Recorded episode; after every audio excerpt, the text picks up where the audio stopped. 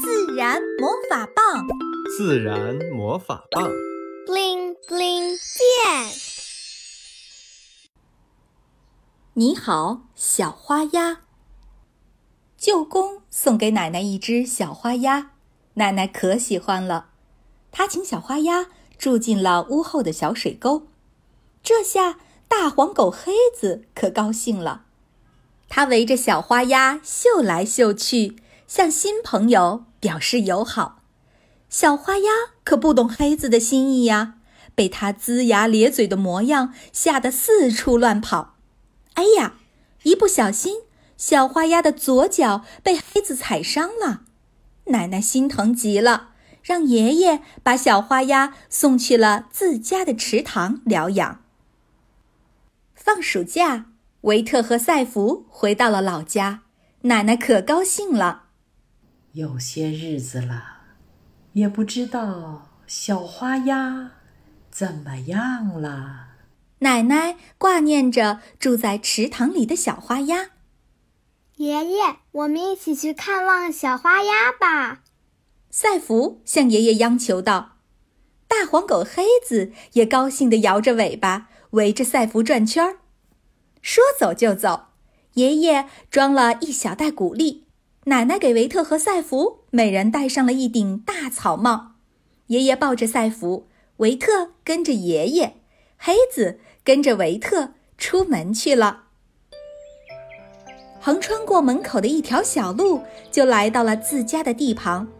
地里的花生苗长得可精神了，地埂上长满了草，都快高过维特的膝盖了。爷爷，夏天的模样和冬天真是完全不同，我都快认不出老家来了。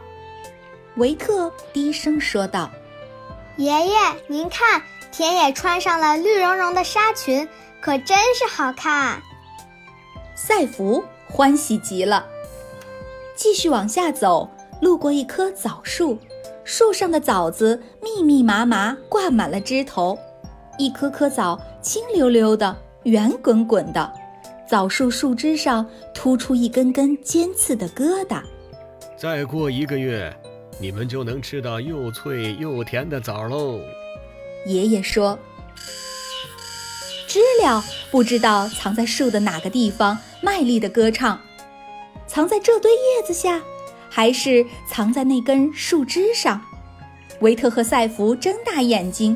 费力地寻找，爷爷把赛弗高高的举了起来，让他坐到了自己的肩膀上。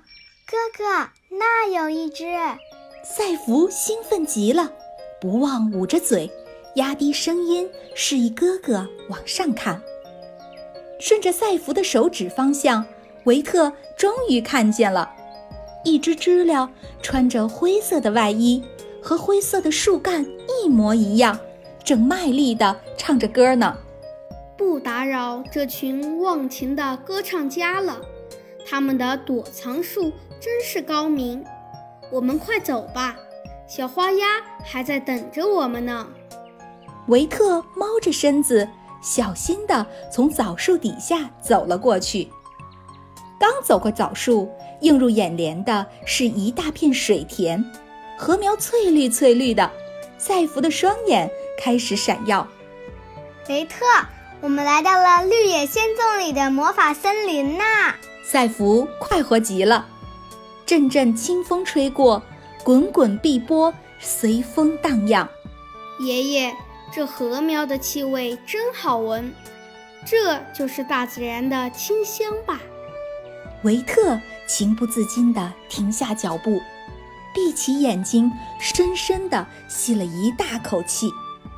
看着和田，爷爷非常高兴，摸了摸维特的脑袋。孩子们，今年是个丰收年呐，我们继续走吧，小花鸭儿还在等着我们呢。走过稻田，他们来到了一座山脚下。我们穿过这座山，就能见到池塘了。爷爷把赛弗放了下来，牵着他的手。夏天。各种各样的植物都长得格外茂盛，山脚长满了竹子，翠绿的笔直的竹竿向天空伸去，一条小路弯弯曲曲地向山上伸展。向上走，零星的翠竹间长满了松树，松树伸展着它那强劲的、弯曲的树枝，松针挤挤扎扎地挨在各个枝头，这儿一簇，那儿一堆。呀，松果！赛弗从草堆里捡到了一个松果，有些潮湿，但完好无损。我要把它带回去送给樱桃老师，开学就是他的生日。赛弗小心地把松果装进他的上衣口袋。赛弗，你带回去可一定要珍惜啊！这都是大自然的宝贝。各种各样的植物都在卖力地生长，说不出名字的小野花，说不出名字的小野果，还有说不出名字的大树和荆棘丛。点点阳光透过树的缝隙洒落下来。潮湿的泥土夹杂着各色树叶的气息，它们时不时就能遇到一只只彩色的、黑色的蝴蝶，还有一只两只小蜻蜓，优雅的、自在的在林间飞舞，逗得黑子兴奋地追逐。黑子，等等我们！走出这座山，我们就能看见小花鸭啦。看到黑子跑远了，赛弗有些着急。这座山不高。他们不多久就走了出来。池塘到了，爷爷，我们到了。维特向前跑了起来，黑子也跟着兴奋地叫了几声，竖起尾巴来摇个不停。爷爷，您看，小花鸭！赛福向池塘跑去，池塘里有一只鸭子，花色的羽毛，优雅的、安静的在水面游动。